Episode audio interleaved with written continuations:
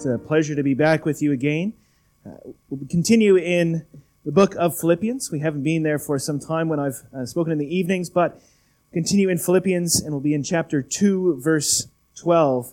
Uh, but by way of context, we'll read all the way from the beginning of the chapter. So Philippians chapter 2, and we'll read from verse 1 down to verse 18.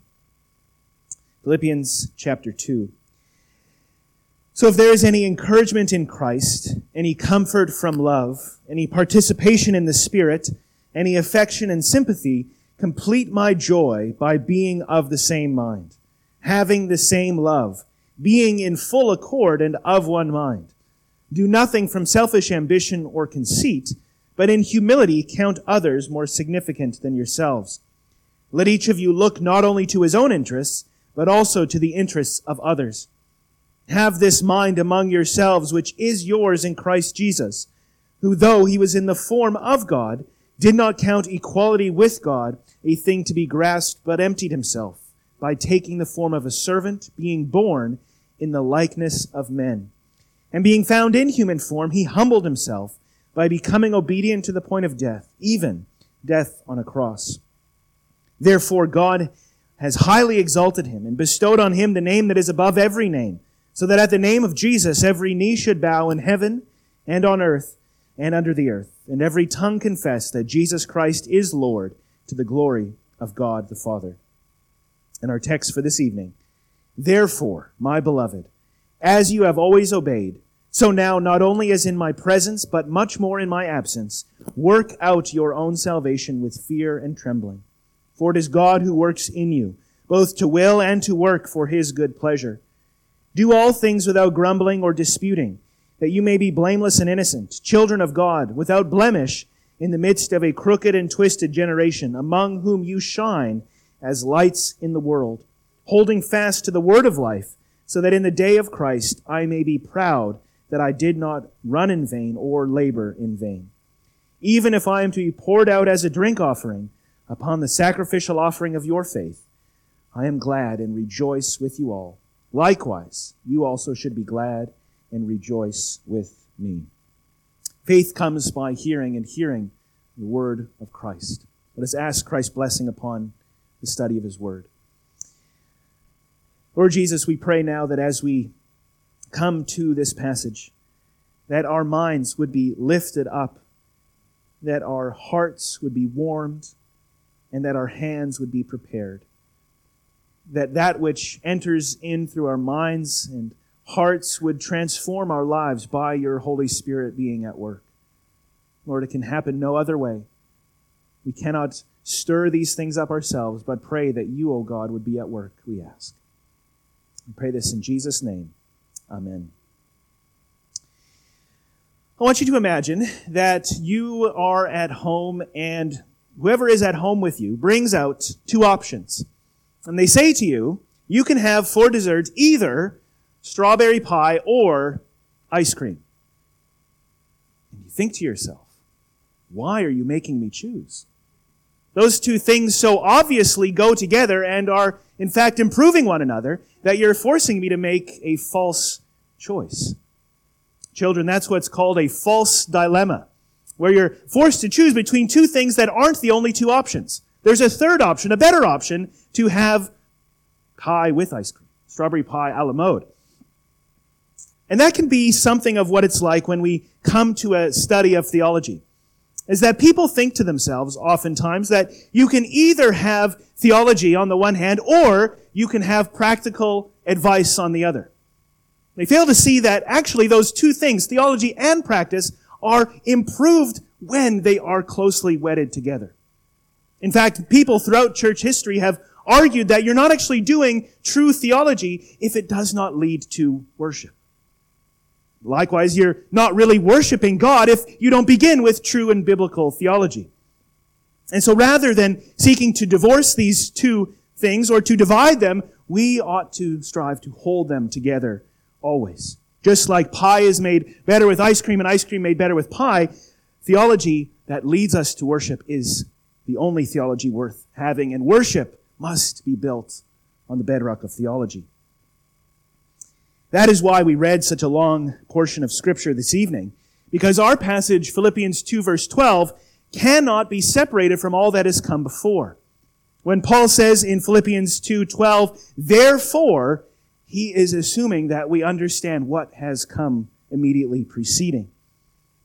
Chapter 2 verses 1 through 11 give us perhaps the clearest picture in all of scripture of the glory of the person and work of Jesus. We see there the pre-existing glory of the Son. We see his humiliation and his work on our behalf and we see his exaltation to the right hand of God the Father. For us to miss that when we come to the therefore in verse 12 will get us in all sorts of trouble. This is Paul's pattern often in his letters. He begins with a foundation of doctrine, like in the book of Ephesians, and then moves in chapter 4 of that letter into the practical living. Doctrine moves to devotion and to doxology. Chapter 4 of Ephesians says, I therefore urge you to walk in a manner worthy of the calling to which you have been called. How do you know what calling you've been called if you haven't read the first three chapters? And so there is this inseparable link between doctrine and devotion, or doctrine and discipleship, or what we believe and how we behave. And so when we come to a passage like our passage this evening, which gives us a series of commands, we must remember that these commands do not fall from the sky. We must remember that these commands do not force us to leave behind the gospel foundation, but are built upon that very bedrock. So, Philippians 2 verses 5 to 11 give us that picture of the glory of Christ. And we ask the question then, Paul, how are we to respond to the glory of Christ? How are we to respond? Believe it or not, you and I need Christ's guidance to respond to Christ's glory. We need Christ's guidance to respond to His glory. Left to ourselves, we wouldn't really know what to do. And so Paul gives us three responses tied to this glorious and wonderful Savior that he's just praised and exalted. So he says three things. He says, respond to Christ's glory first with obedience, second with contentment, and third with worship. We need Christ's guidance to respond to Christ's glory, and he, Paul, tells us how we ought to do that. So first, look with me at verse 12. Respond to the glory of Christ with obedience. Verse 12 says, Therefore, my beloved, as you have always obeyed, so now not only as in my presence, but much more in my absence, work out your own salvation with fear and trembling. For it is God who works in you both to will and to work for his good pleasure. Notice first that the kind of obedience in view here is a warm and pastoral obedience. How does Paul start? He says, therefore what? Therefore, my beloved. My beloved. Paul is writing to Christians. And I assume that for the most part, I tonight am preaching to Christians. I would never assume that there are, are no unbelievers here, but I would assume that I am preaching to largely Christian audience. And so I, I would want, just as Paul would want, this message to be one of warm instruction, warm encouragements to obedience. He doesn't say to the Philippian church, okay, church, obey already. I'm frustrated with you. I'm upset with you. He says, my beloved, my beloved Philippian church, as you have always obeyed, continue onward. Paul has been warm throughout this letter, and going back to chapter 1, verse 6, he says this, And I am sure of this, that he who began a good work in you will bring it to completion at the day of Jesus Christ. It's not as though for Paul, when he is commanding something or instructing something, that the end is really in doubt. Paul has said that this is what God is at work doing. And so when Paul gives them this therefore statement, he's not saying, I'm going to encourage you to do something that God has somehow left you on your own to do. He is saying, chapter 1, verse 6, I am sure of this, that God will work in this way.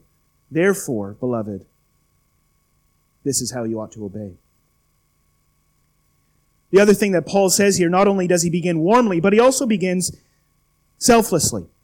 The Philippian church is not merely to obey Paul when Paul is there.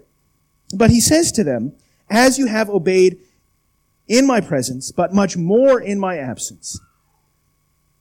In other words, Paul is saying, don't obey God merely when I am there looking over your shoulder.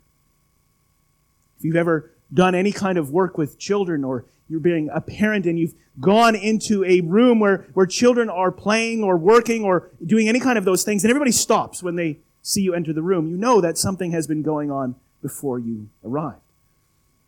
I'm a teacher, and one of the things I can tell is that there are some students who work really well when I am sitting right beside them, and some students who work well even in my absence. Right? Paul is saying, don't let your obedience be tied to my physical location near you. The other thing that he's saying by saying that is don't rely on me for your sanctification. Have you ever thought to yourself, if only I was in such and such a church, my sanctification would be great. If only I had so and so as my pastor. Maybe it's someone you listen to or benefit from on the internet. If only I had this person as my pastor, that would be exactly what I need. What Paul is saying is that Philippian church, you actually don't need me for your sanctification. God will use me like he will use your pastor and like he will use other people in your life. But he's saying God is the one who is at work in you. Your sanctification is a work of God first and foremost, not dependent upon any one particular person. We face this challenge too, don't we? So don't rely on any one person for your sanctification. Instead, see it as a work of God. And third, not only is Paul giving a warm and a selfless instruction, but he is also commanding the church to work out their salvation. Now, this phrase at first sounds weird to us, to work out your salvation. Why might that be? Turn with me, if you would, to Romans chapter 4. Romans chapter 4 gives us a really helpful grid for understanding the relationship between works and grace, the relationship between wages and a gift. And so that when we come to Philippians, we can wrongly import some of that language and get confused about what Paul is talking about. So let's read Romans 4 4, and then we'll turn back to Philippians. In Romans 4 4, it says this Now to the one who works, his wages are not counted as a gift, but his due. And to the one who does not work, but believes in him who justifies the ungodly, his faith is counted as righteousness. So, how are we to understand Paul's instruction here to work out your salvation if we're saying here that we're to experience and receive as a gift rather than work for wages? The key difference lies here. We are not to work for our salvation. We are to work out our salvation. We cannot mistake that simple three letter word exchange. We are not working for salvation. We are working out of our salvation. Another way that the Bible puts this is the language of working and resting. Right? We are not working in order to rest. We have been given rest, and from that rest, we then work. Right? If someone were to ask you a question, they were to say, is the Christian life one of work or rest? Again, they're forcing you to choose between strawberry pie and ice cream. But it is absolutely crucial that we do not confuse those two or put them together unnecessarily. We must distinguish them, hold them together, and say, my pie is not my ice cream, and my ice cream is not my pie, but we do have both together. Right? Work is not rest, and rest is not work, but they do go together. We do not work for our salvation, but we work from a place of salvation. We do not work for our salvation, but we work out our salvation. Sinclair Ferguson has a really helpful quote here, and he says, Make sure that the influence and the implications of your salvation permeate or spread throughout the entirety of your life. There's this spreading effect that should take place that as a child of God, as one of the beloved, that because you are saved, that salvation begins to have its effect in increasing areas of your life. Picture that you are making some kind of icing for a cake. And you have this nice, soft, yellow buttercream. And what you do is you add a couple of drops of food coloring to it. Now, if you just mixed it maybe one time over or a couple times over, you would have these big splotchy patches of color and then still remaining white buttercream. What Paul is saying here is that that work of salvation is going to spread and affect everything so that instead of having these splotchy marks, your entire life becomes known and marked by the work of God in it. That is the working out of salvation. Put another way, Paul says in just one chapter earlier, chapter 1 verse 27, only let the manner of your life be worthy of the gospel of Christ so that whether I come and see you or am absent, I may hear of you that you are standing firm in one spirit, with one mind, striving side by side for the faith of the gospel. That your manner of life would be worthy, not perfectly, but would begin to reflect the salvation we have received. We are to work out our salvation. Again, not for our salvation, but as a result of God's work. And then the next bit is also a bit that can be a bit confusing. It says, work out your salvation with fear and trembling. With fear and trembling. And we must remember that this is not a, a slavish fear. This is not a fear of judgment. But this is a dependence and humility before a God who remains the King of heaven even as he is our Father. Right?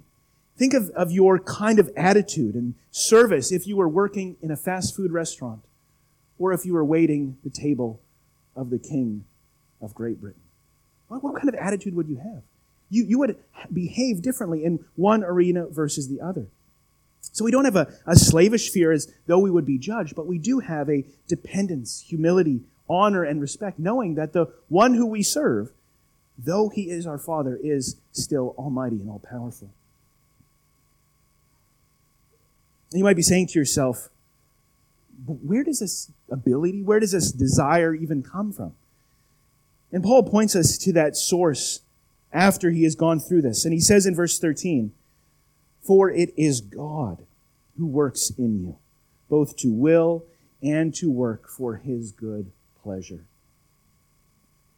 How is it that you who once did not desire the things of God now desire the things of God? It is because God is being at work. A helpful way to perhaps illustrate this is to look in the physical realm. In John chapter 5, you see a man who was born without the ability to walk. He was born lame. And Jesus in John chapter 5 heals this man so that he is now able to walk. And if you were to ask that man, how are you able to walk? There is no way he would say, well, I've been working really hard on my squats. I've been doing lunges every day. And now finally, after 40 years, I can now walk. we get that inherently when it's physical. We see that this man had legs that did not work. But beloved, you and I, we had hearts that did not work. Hearts that were idol factories. Hearts that did not love God. And if you say to yourself, why is it that today I love God and I used to not? Is because God is at work. It's not because you were better. It's not because you worked really hard at it. It's because God was at work. Not just at work, but even at work to give you the will to work. All of this is a work of God.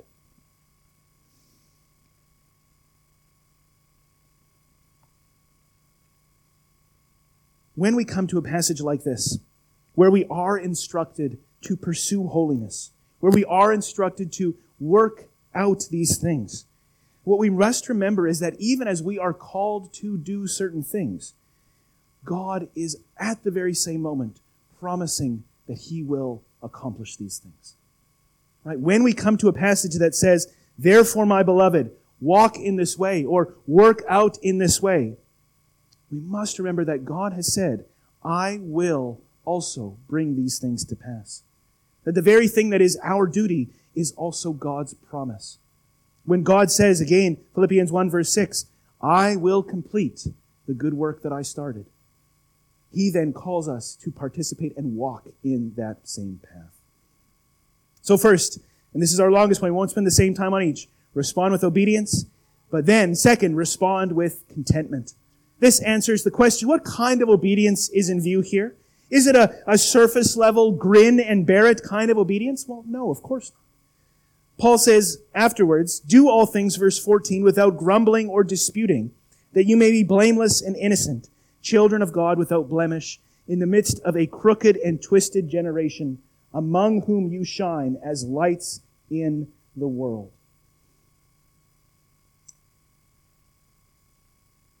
If you read your Old Testament, you'll know that one of the defining marks of the people of God there is that they were grumblers. Right? The people grumbled in the desert against Moses. The people grumbled when God did not give them what they thought they should have. The people said, We want to be back in Egypt, sitting by the meat pots. God, how can you bring us out here in the desert to die? And Paul says now to the Philippian church, Do all these things without grumbling or disputing. Do not let yourselves be known as a grumbling church. Friends, if we're honest, when we read those passages of the Old Testament, especially, we think to ourselves, what a great Israelite I would have made. I think, I know I wouldn't have grumbled, but we're grumblers by nature, aren't we? I know I was. I know I was when I was a child and I would grumble against my parents. I was pretty good at grumbling quietly because I thought to myself, I really want my parents still to like me and I want the perception of obedience to be there, but I grumbled in my heart. I was frustrated and all those things. And that's what we do towards God too, isn't it? We grumble, we complain. We think we've been hard done by. When, when God says, because of my great love, because I have saved you, now walk in this way, we grumble. Paul says here that your living as those without grumbling, is your life as a content person, your life responding in contentment, what will that be like? It will be like lights shining against the backdrop of a dark world. One of the ways that Paul encourages us to do this is he says, Your contentment, your contentment is going to be a witness to the watching world. And you might be saying to yourself, yeah, but isn't it much harder to be a Christian now than it was then? First of all, I, I, don't think that's true. I don't think it would have been harder to be a Christian now than it was then. But, but even if it was, even if it was harder to be faithful as a Christian now than it was for the Philippians, what Paul is saying is that when the world, that crooked and twisted generation, verse 15, when that world is darker and darker, that does not obstruct the lights that are shining. It gives more distinction and visibility to them. We live in an age which is perhaps at the very same time the best and the worst for stargazing. We have technology never previously seen when it comes to seeing things which are so far away. And yet, each one of us lives with a kind of light pollution that prevents all good stargazing from really taking place unless we have that technology. So, what Paul is saying here is that when that crooked and twisted generation among whom you shine, the darker that looks, your light will be all the more visible when you live as people who are content. So that's the first result. When you are content, you shine bright as a witness to the work of Christ. And the second result is, Paul says here that when you hold fast to the word of life, in the day of Christ, I might be proud that I did not run in vain or labor in vain. And so what Paul is saying is that you're shining, you're living contentedly. What that is doing is not only witnessing to the world, but it is also giving me encouragement, giving me hope that I am not working or laboring in vain. Again, something we've talked about before in the book of Philippians is that Paul is very willing to say, obey for my sake. Not entirely, not only, but Paul is saying, be encouraged by me. Know me as your former pastor. Know me as your former church planter. And if that gives you some measure of encouragement to live in this way, rely on that. Know that your holiness encourages me and me to you. So respond to Christ's glory with obedience, respond with contentment, and third and finally, respond with worship. Paul says in verse 17, even if I am to be poured out as a drink offering upon the sacrificial offering of your faith, I am glad and rejoice with you all. Likewise, you also should be glad and rejoice with me. Paul mentions a sacrificial worship a worship used, uh, sorry, based on imagery in the temple here. That the drink offering would be poured out upon the sacrifice of the Philippians' faith. It's as though Paul is saying that, that my life, my life is the, the cherry on the top of the cake that is your offering. Your offering is going to be crowned by my life and my work. We're working at this together in this way.